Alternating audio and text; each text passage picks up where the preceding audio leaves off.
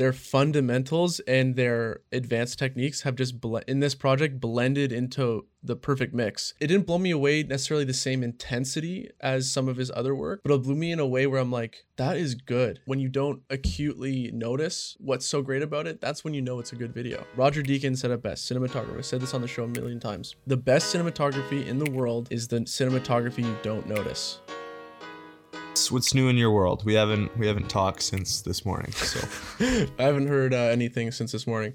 Uh, you know, it's been good. Just really so much work, man. It's been just a little overwhelming adjusting, and we just got out of our stay-at-home lockdown here in Toronto, and then around the rumor mill, and it's pretty public knowledge now. They're probably going to go back into the stay-at-home order after about just two weeks out of it.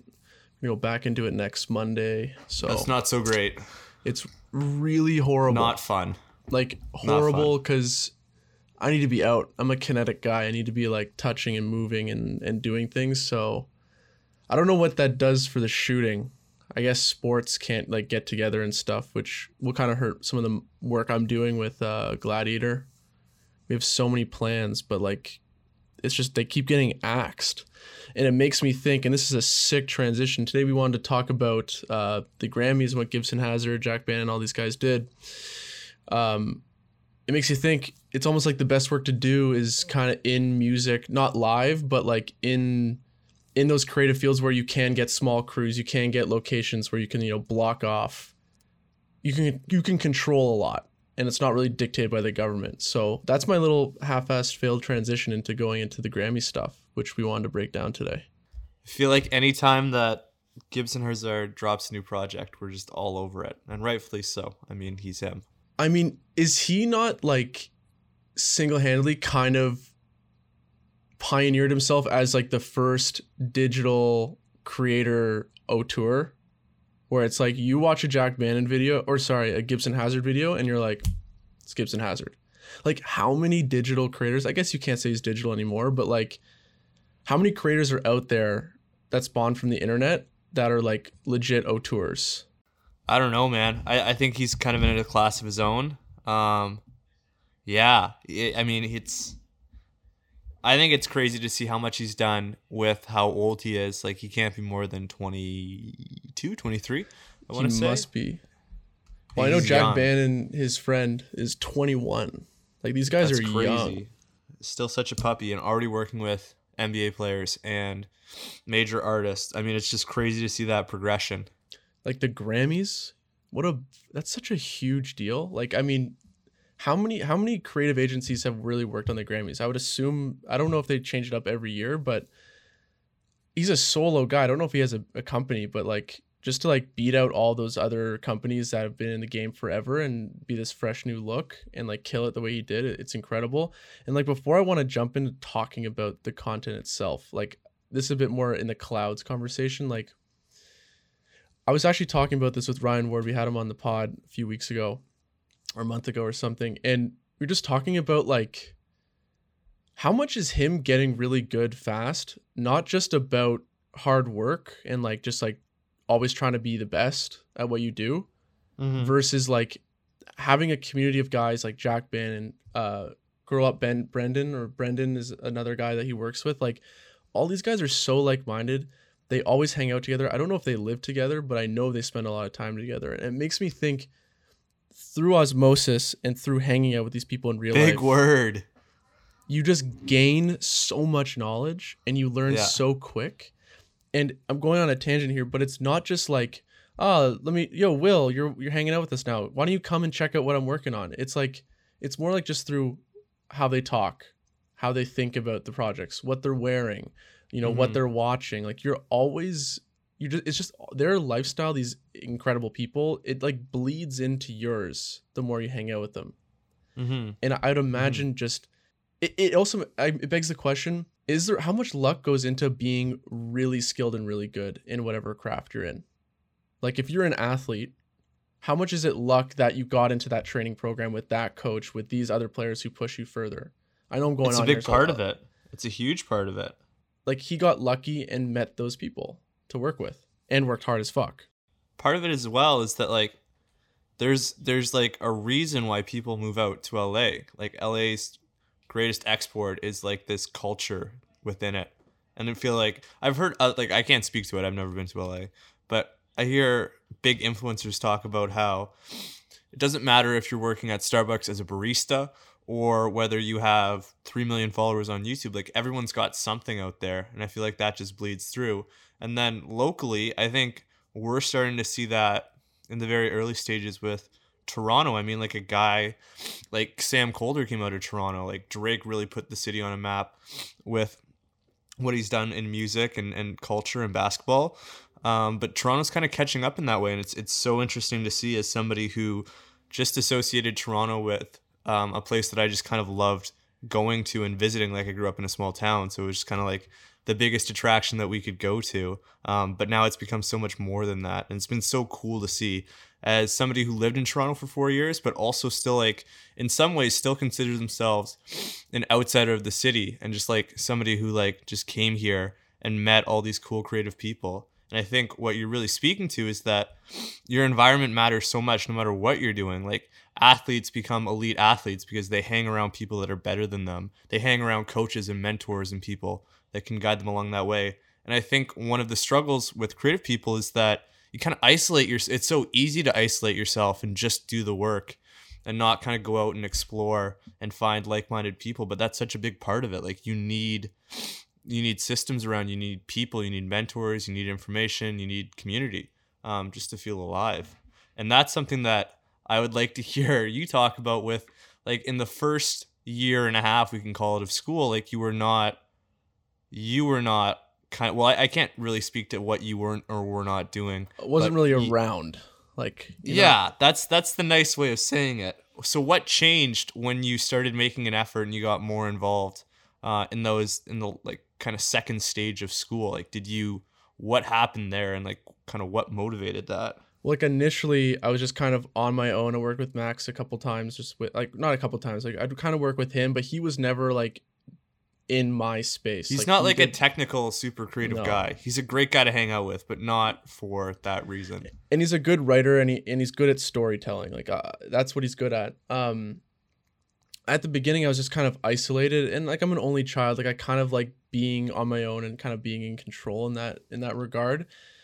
But it just slows down your progress. Like you're not gonna get that good that quick. And I remember mm-hmm. when we first started hanging out, it wasn't so much that I was learning a lot from you that came. But the main thing I remember is like working beside each other and like I just wouldn't stop.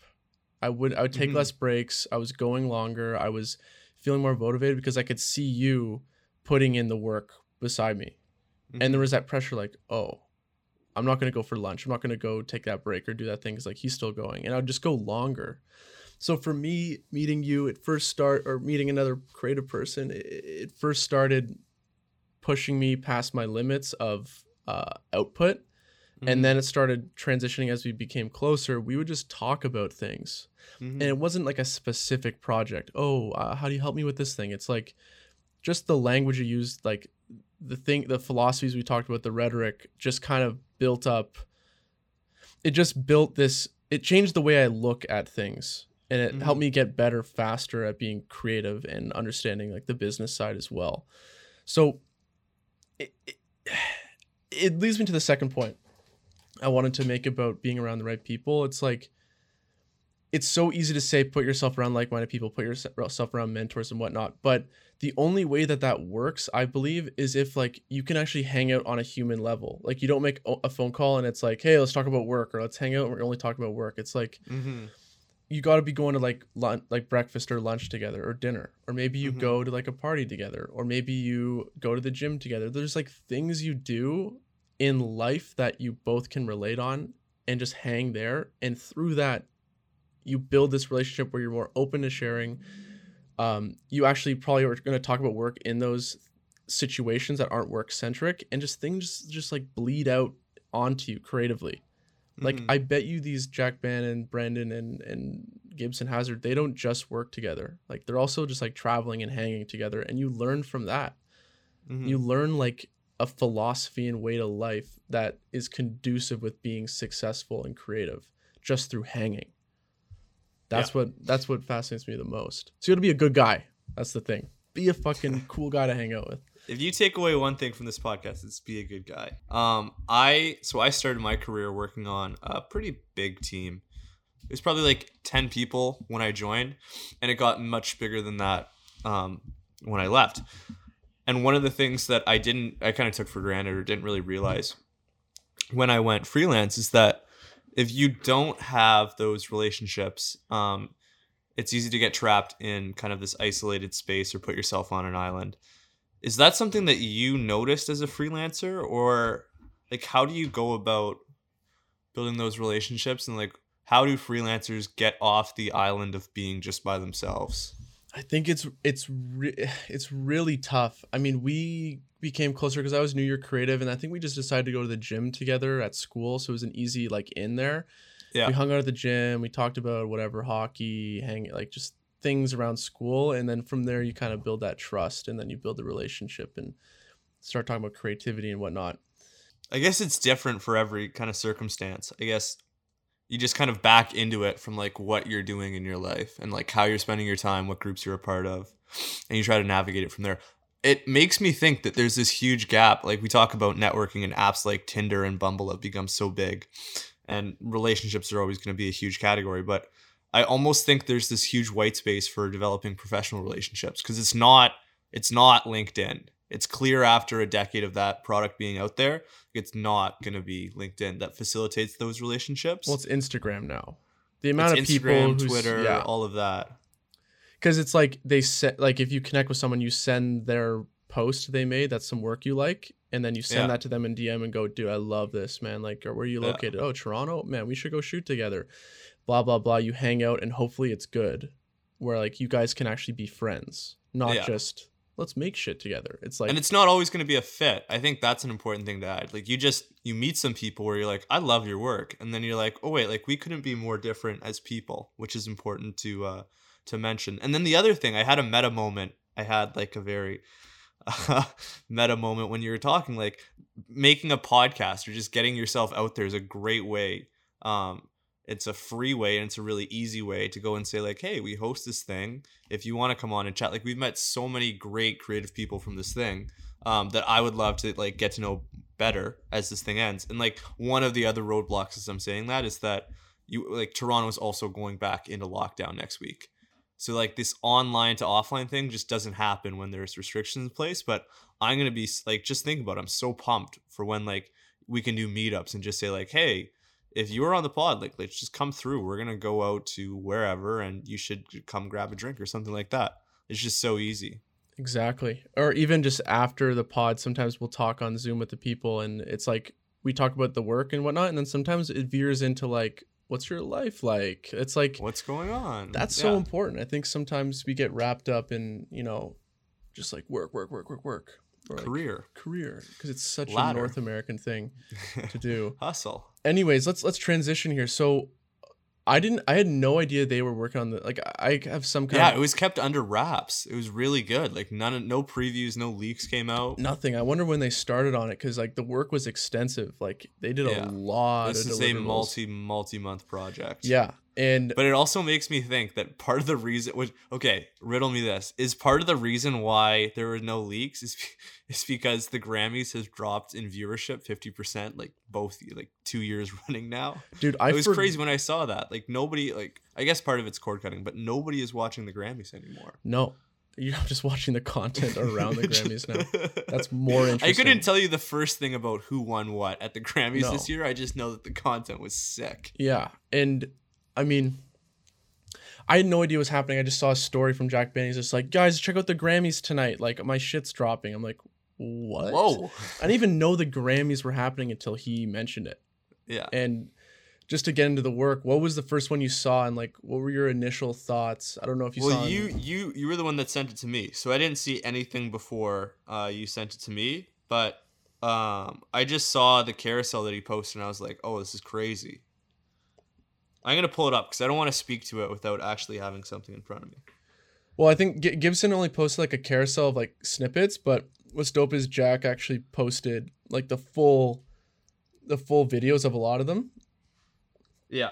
And what they did, man, I just it's insane the way their 3D work is coming along because it's not it doesn't feel fake anymore. It doesn't feel like it's so clearly 3D. They've somehow integrated whether it's just through modeling better or integrating like film grain layers or just uh, overlays that have like make it feel like it's a part of the footage out of camera whether it's through go- Yeah. color grade or, or, or layers and that's what stick, Yeah. stuck out to me most I agree. I I think that's a great point. So if you even look, and maybe this isn't the full team, but it's gone from. I think what's most interesting. I try to like look at these things longer than just the piece of content that we're discussing. Like if you look back when Gibson Hazard just started, started as a photo- we've talked about this before, but he started as a photographer, um, just doing tour and recap videos for artists, and it was just a team of one. It was just him. Um, so that limits what you can do in terms of the time, the project, what assets you can build. The first time that I think he worked on a bigger team, this might be just me pulling this out of my ass, but um, was that Drake recap video when he went on tour with the Migos. And that's when you saw like you had the Scorpion, you had this kind of 3D scenes built in uh, built in Cinema 4D or wherever they built it. But now we're seeing this is where it's going. This is kind of where we are today. Uh, now we're seeing that it's Gibson Hazard, uh, a 3D modeler, maybe a texturer, maybe a graphic designer who, yeah, he's saying graphic designer modeled the newspaper. And then I see one, two, three, four, five, six. So I'm guessing anywhere between like seven and 10 people working on this project. And we're really seeing like the 3D has come along a long way. The the packaging of mixing video footage with partly 3D with completely 3D like all of that is just getting tighter and tighter and I zoom out a little bit and I say like wow if a 10 person team can really nail this and get this done I'm really excited for like what does 2 years down the road look like? What does 5 years down the road look like? Cuz I think technology is doing its job. I've had this conversation with other people though and about like oh it was really easy to learn photoshop because there was this huge base of tutorials online. You go on youtube you could learn any effect you wanted. I think we're going to start seeing the same thing with more complicated software packages like cinema 4d like blender and what's that what that's going to do i'm predicting is that you're going to go from a team of 10 that it takes to produce something like this to even smaller until one day we get back to that thing where you have this one person whether it's a gibson hazard or whoever comes next where they can do all the things that that 10 person team did. Uh, and I'm really excited for what the future of that 3D video space is looking like because I'm seeing it more. I don't know if it's just me, but I'm seeing it more and more like on product drops. Like, 3D's 100% just fl- it's everywhere. And I think like Rude said COVID that's what's really set this whole industry yeah, up ablaze. you can't do you can't do production shoots anymore. So like, how are you going to figure out how to tell this captivating story um, when you can't go on set and shoot with 10 models or whatever it is? Like, you're going to have to be creative. but it's also a way to fill in gaps where it's like, "Oh, okay, so we can't we can shoot this stuff on these days in this place, but Yeah. getting these assets, it's going to be really tough."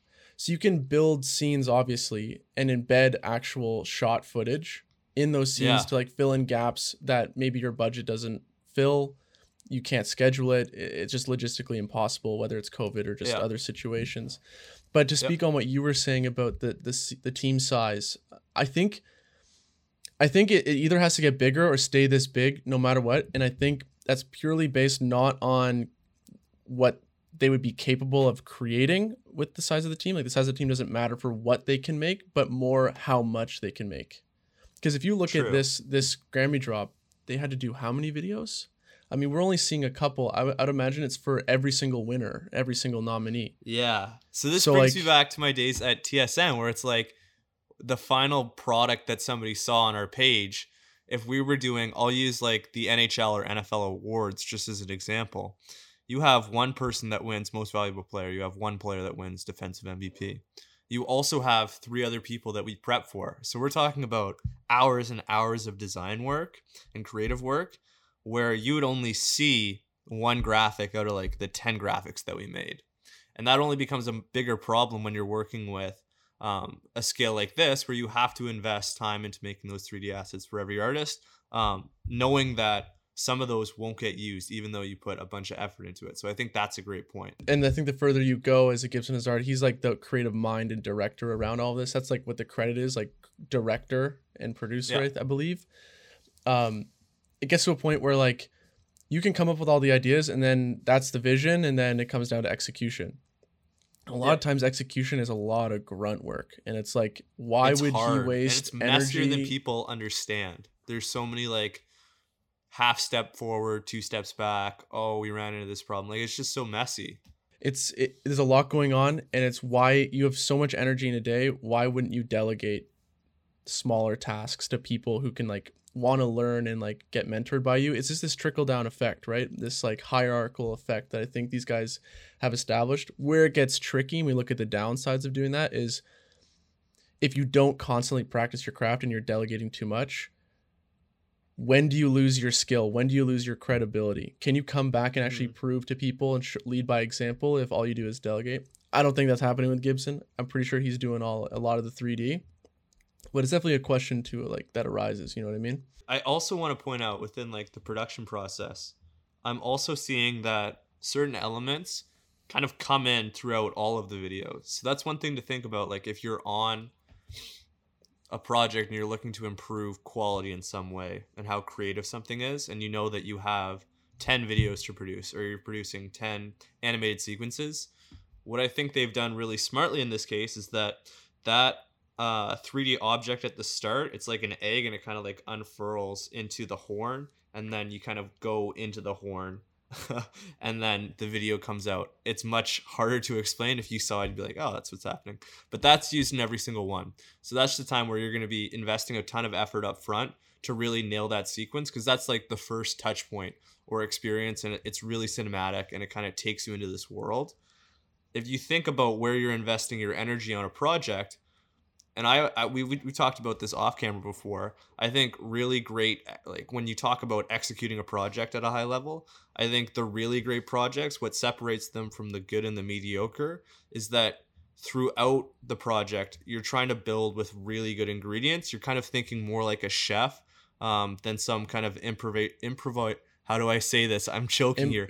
I- improvisational. yeah Holy shit! What a tongue twister. Uh, like this artist that just has to come up with stuff on the fly. You always want to think about like how can you extend the value of the time and effort and resources that you're putting into something. And I think this is an example where they really nailed that, and they can kind of weave this element throughout, and it it just creates uh, consistency and adds production value, which is awesome to see. And another thing I think that makes this whole like project they completed make me it makes me feel like it's their best work ever is that Jack Bannon has or rather Gibson Hazard as well as Jack Bannon they've always seemed to make content that I watch that seems to lack you know it, it has a lot of depth but it doesn't have that same like story led through like a person like talking and, and incorporating like a through line narrative so what they did, I think this is the first time I've seen them do testimonials, like a sit down interview, but it wasn't boring. Usually it's fucking boring when there's like a sit down interview.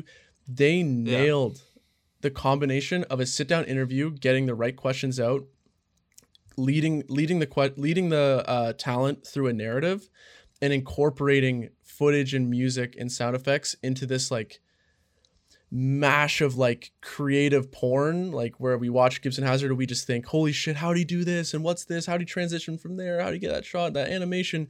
He mixed all of that in with some sort of through line narrative, like perfectly no fuck ups. Like you got the you got to see the personality and the character behind the artist, while also got taken through a creative like whirlwind of like cool effects that weren't forced. Everything felt natural.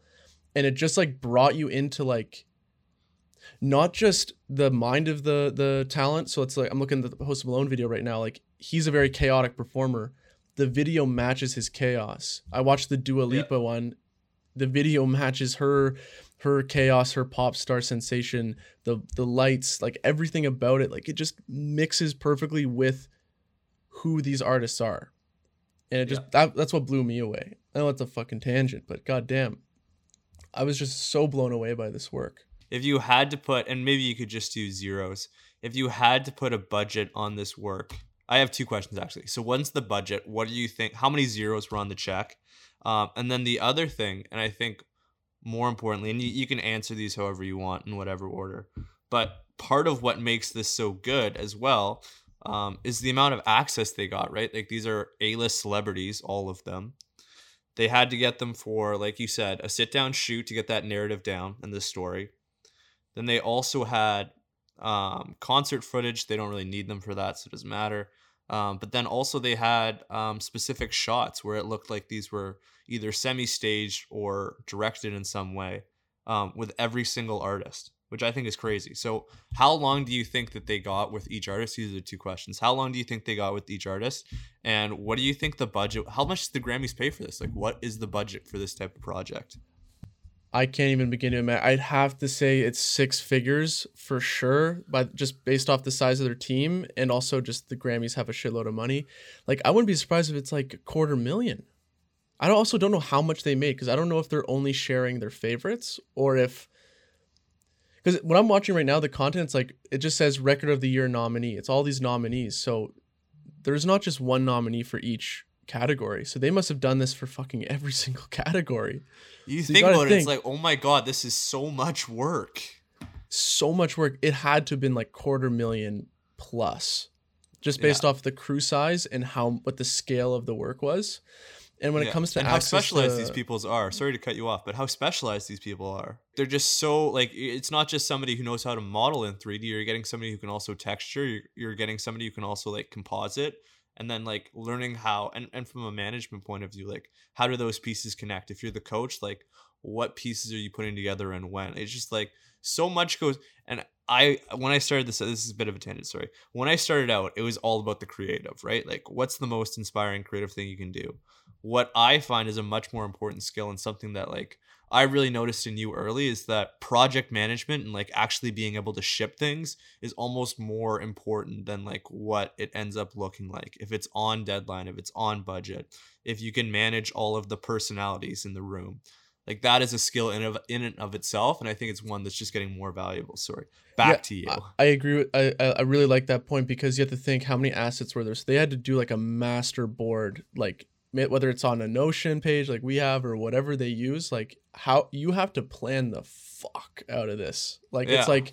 Okay, these are all the deliverables, and then here are all the common assets across deliverables. So let's get all those done first, and then what are unique to each deliverable? Line those out, Mhm. and then from there it's like okay, so we need sound effects is done by this guy. He will like get all the sounds. Then 3D, we need these things. So this guy's gonna do 3D. You have to like break it down per role. What's common mm-hmm. across all? What can you batch into like a week's work? Like so you're not task switching. I wonder if they had a project manager who wasn't. I would was have to assume so. was probably the Yeah. producer, which I believe they have somewhere here. It says executive producer Ben Winston, creative director Gibson Hazard, Brendan O'Connor, Jack Bannon, and they have a bunch of other guys. So I'm assuming that Ben Winston was the guy who fucking like kept everyone made on- sure on- everything on- was moving on time. Such such an underrated underappreciated skill. It's so easy to look at like a construction or renovation project and be like oh like there's a lot of logistics and management that goes into this. And i think there's this cognitive gap that we have when we move to something digital because you just can't see how everything comes together but it is just as complex if not more complex than a project that you could see in the physical world. Exactly. And uh I mean I I, I want to like wrap up on this is let's just talk about our favorite piece and like why why why you like it so much. If you don't have one right now, I, I can uh, jump jump in. yeah why don't why don't you start and i'll find mine Okay, easily my favorite has to be the Billie Eilish one, and they've done work. They did work with her before, before she was huge. It was off her first EP. I forget. It was like a yellow cover with like a slide or something. I forget. But they did her concert shit, and like she just has such a cool, like moody, depressed, like anxious, like feel to her that they just encapsulated in this video so perfectly. Like the the the VO of her talking about like she can't go to bed at night she's all all freaked out and then they transition into the house into the bed as she's saying all this looking up at the ceiling talking about sleep paralysis and all the imagery just perfectly matched with her character and, and, her demons and what she talks about in her music and furthermore just like the transitions in this one didn't feel forced at all like sometimes i'd watch some gibson hazard ones i'm like ah you did that because it's really lit it's really cool and Yeah. fancy but this was like tasteful through and through. Didn't go too crazy, didn't force it in. It was all like properly put in. I mean, I really don't have much else to say. I, didn't really take a whole ton of notes, but my biggest takeaway is just how they matched, and I said this before, how they matched the tone and what the person that artist is to the way they pace the video, the colors, the effects, and how they like lit stuff. One thing these guys love to do is they do this like strobe effect, and I don't know if it's in post or if it's with the lighting when they do some of the animations slash like interviews. Like they kind of have this like flickering strobe light to some of their uh, lighting techniques, and it just adds this like eerie, creepy like. I think it also sets it sets up like transitions too. It's very interesting how they they they seem to shoot almost everything with a transition in mind, and it begs begs me begs the question of do they have how this edit is going to look done before they shoot everything or do they have a rough idea and they just you know wing it in the editing room i just wonder that One thing I will add on the um, editing side, and I'm by no means an expert editor um, in Premiere and just video in general, but I would say that from their work between like 20, so we can call it 2016 to 2018, like you said, a lot of it was this kind of sizzle of this is what we can do with 3D objects, with um, thinking outside the box of what a tour video or just a video in general could be. One thing and one area where I think they've gotten really good and really tight and dialed in with is that like just video on video editing. And it, it's a good question. Like for a lot of this stuff, a lot of the transitions and cuts being made are motivated by motion, either from um, moving the camera or the subject themselves. Um, and that's just pieced together in a way where it just it feels so seamless. It feels like you're just moving through a sequence that's very very intentional. I would say that my favorite of them would either be Dua Lipa or uh, Doja Cat, just because it's like a great example of what I was just talking about. It's just like there's no it's not so over the top. It's not like this kind of alternate world they're creating. It's just like really solid fundamentals. And I would say, like, more than any other video editor I've seen in the past year, they are the best at that kind of like fast cut, chaotic, um, super, super quick, almost staccato. Um, if we're talking music tech uh, terminology, um, where it's just like there's new information, there's new there's new shots coming at you it feels like every like 60th of a second and i think it's just so perfect for um in linear television or broadcast that intro into a segment and for social it just feels so natural and such a perfect fit so those two are my favorite i think they're They getting do- really good at fundamentals and it's almost blurring the line between what is shot in camera and what has been added or packaged in a way um, that somebody else couldn't just look at and say, "Oh, they did this." Like they're so good at hiding what they're doing. their fundamentals and their advanced techniques have just ble- in this project blended into the Yeah. perfect mix because i think sometimes before it just felt like i mean some of the videos they did the fundamentals and and the advanced techniques perfectly as well but there were probably the majority of them definitely felt like it's lacking the fundamentals but it doesn't fucking matter because it's so cool like it's so brilliant the advanced that you can like forget about those fundamentals in in pacing or in composition whatever these just mixed the perfect balance. The Yeah, like I, I chef's kiss. this shit blew me away and it, wasn't it didn't blow me away necessarily the same intensity as some of his other work, but it blew me in a way where I'm like that is good and I didn't even really notice why it was so good. And I feel like when Mhm. you don't acutely notice like what's so great about it, that's when you know it's a good video. It's Yeah. uh what's his name? Roger Deakins said it best, cinematographer. I said this on the show a million times. The best cinematography in the world is the cinematography you don't notice. Yeah, they say the same thing about design. It's like the best design is invisible. Is you it- can't see it. Un it- it's invisible. You have to really break it down and think and write about it to really understand. Yeah. I love that. One more thing before we close, and this is kind of like a little bit pie in the sky, big picture thinking, but also really interesting because I'm spending a lot of time working with video game people and just like seeing how 3D is evolving. I want to place a timeline on what we're seeing right now. So in 2020, if we think about um, where else you're seeing this kind of work, this like caliber of work with the 3D and kind of meshing that with traditional video, I would say if I had to put a label on it, that 2020 and 2021 is kind of the video game cutscene like those really like cinematic. We watched the Valorant one the other day. We thought was amazing. I think 2020 2021 is this like video cutscene phase of 3D experiences and like what we're seeing on social and it's just going to come up more and more on our feeds. But if I look just quickly if ahead. I look 5 years into the future, I think we're going to get into really interesting space where like we've already seen this with the Travis Scott uh, Fortnite concert where you could be a character in that scene and kind of interact and move around and it was really like an immersive space. And then I think honestly I've, I like Facebook is really invested in AR and VR. Obviously, we're not seeing too much of that right now. I think that's kind of in the early stages.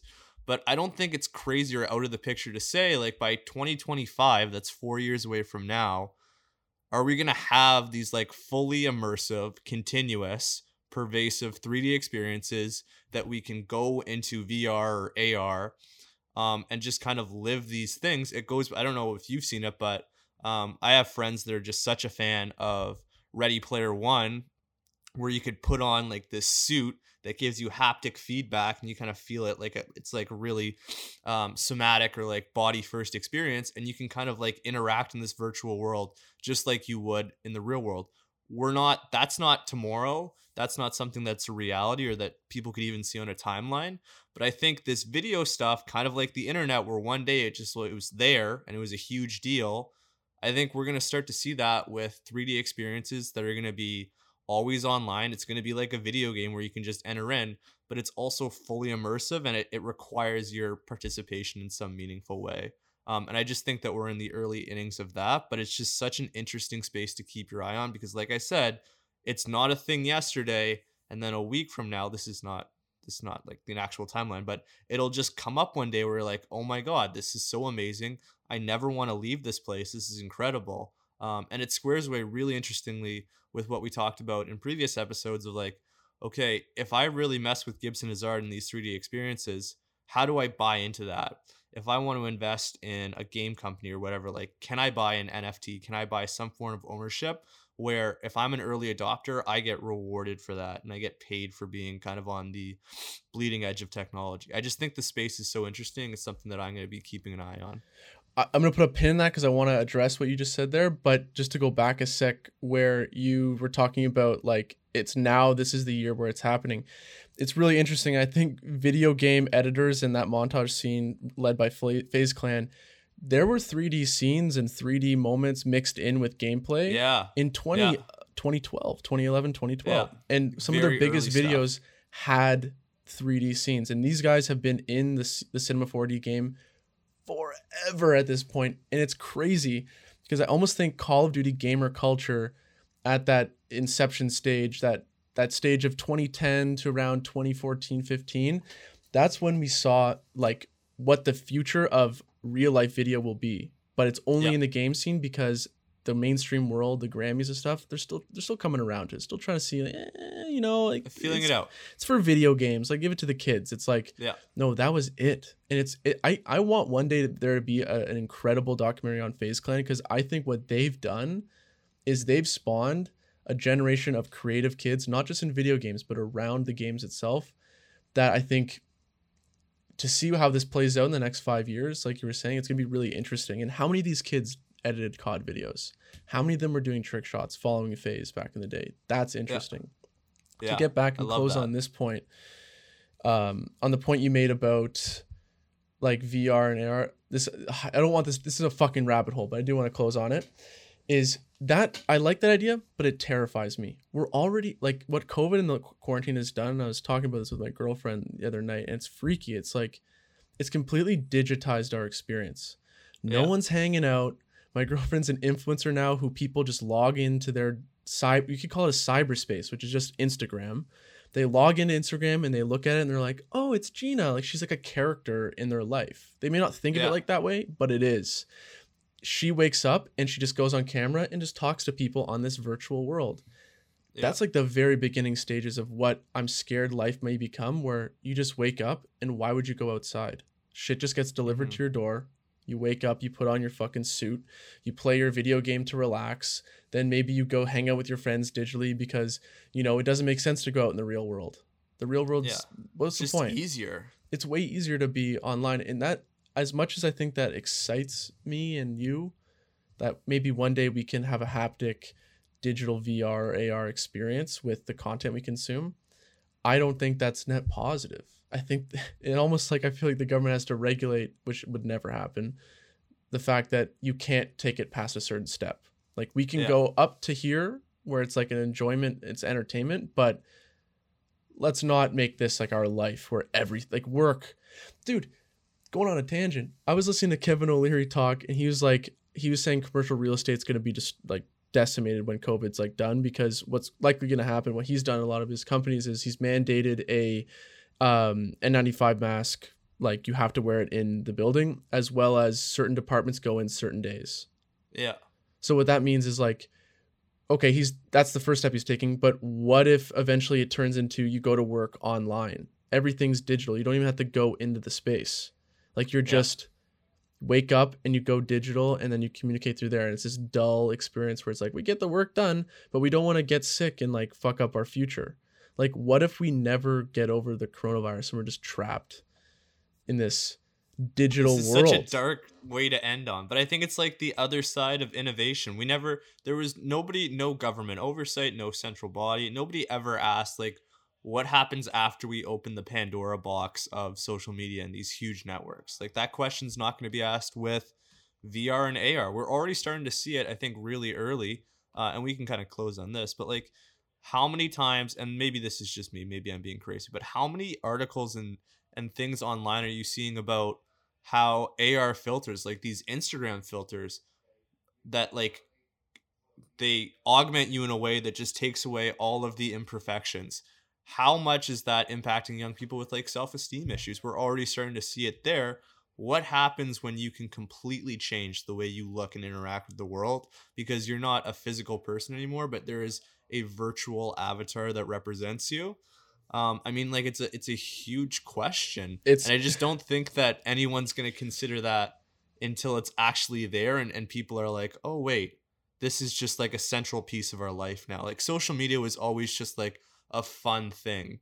If somebody had asked you in 2014 or me in 2014 when I, I signed on to Instagram in grade 10 would have been would have been 2014 um, and everyone thought it was a joke. Everyone was just like oh it's just this thing where kids go to play and hang out on. And now we're looking at I I would I wouldn't think it's a stretch to say that there's trillions of dollars that move through that platform each day whether it's influencers whether it's brand marketing whether it's advertising. There's so much cash flow that moves through that app.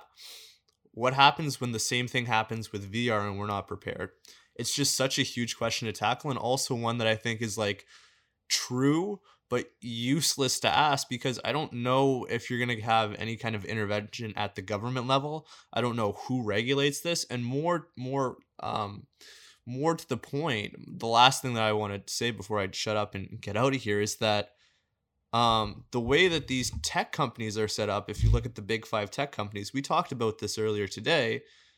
Like they're they the amount of money they make is more than a lot of countries. And what we're seeing is that the person, the company that figures out VR, AR, advertising, whatever, that is the next like trillion dollar industry and, and what value that unlocks. And like these companies are just gonna get bigger and bigger. I mean, it's it's a scary thing to think about. horrifying and when you were talking about AR and like the cameras and whatnot, it made me instantly think of I can't remember if it was a lecture I was watching. I was shooting for some this this uh, psychology philosophy teacher, and he was talking about reality only exists the way we consume it because of how our eyes connect with our brain. So we take in light and it gets processed through our eye into our brain and it paints a picture. That's what reality is. And depending on what your eye is, what animal you are, what you are, that's how you perceive the world. Not every animal sees in color. Not every animal looks at a lamp and sees the same thing. Not every animal looks at a human and sees the same thing. There's different perceptions of reality. If you kind of think about it, this is our new eye. Like we are manufacturing and innovating or re-innovating our biology to a point where I wouldn't be surprised. This is creepy as fuck. Our reality is not going to be shaped by our eyes perceiving what reality is, but rather through a lens that we create that can create our own and change our own reality. That's just adding on your point, and that's fucking terrifying because it's not reality, but it is, but it's not. And just think about how much people invest in social media, like how much of their I don't want to say self-worth because I think maybe that's an overstatement, but like how much attention and energy goes into their social media. It's why the last two decades have been like aptly named the glass decade because it's just been staring down at your phone. What happens when the glass decade turns into the virtual decade or whatever comes next? To me, that's a huge question I don't even have answers for. But I mean, I think it's worth considering now before it arrives. And and just a final note, we've said that 10 times, but think about this. I mean, we're we're inevitably headed to this pla- this place where reality will be VR, it'll be digital, whatever. And the coronavirus is the quarantine that ensued because of it has quite literally advanced it like tenfold. We Incredible. have to be digital to survive. So it's almost like we thought this is just something we're going to innovate to out of just pure human innovation and just the, the desire to be better. But in reality, what if we had to innovate this way to survive? Boom. Mm-hmm. That's it. End of the podcast. Moses was great. We kind of got off the rails there. Um, I went deep. I think that went deeper than and in unexpected directions more than we have ever before. So I mean, crazy. Yeah. Hope, hope you enjoyed that. Went off into crazy world watch like people stop being friends with us because they're like these guys are fucking nuts. These guys are pretty out there. All right guys thanks for watching. Make sure to like comment subscribe follow us on everything at and repeat podcast. I don't know why i did that with my hand not cool but you know we're chilling. We'll figure it out. Talk to you guys next week. See ya. Love ya. Peace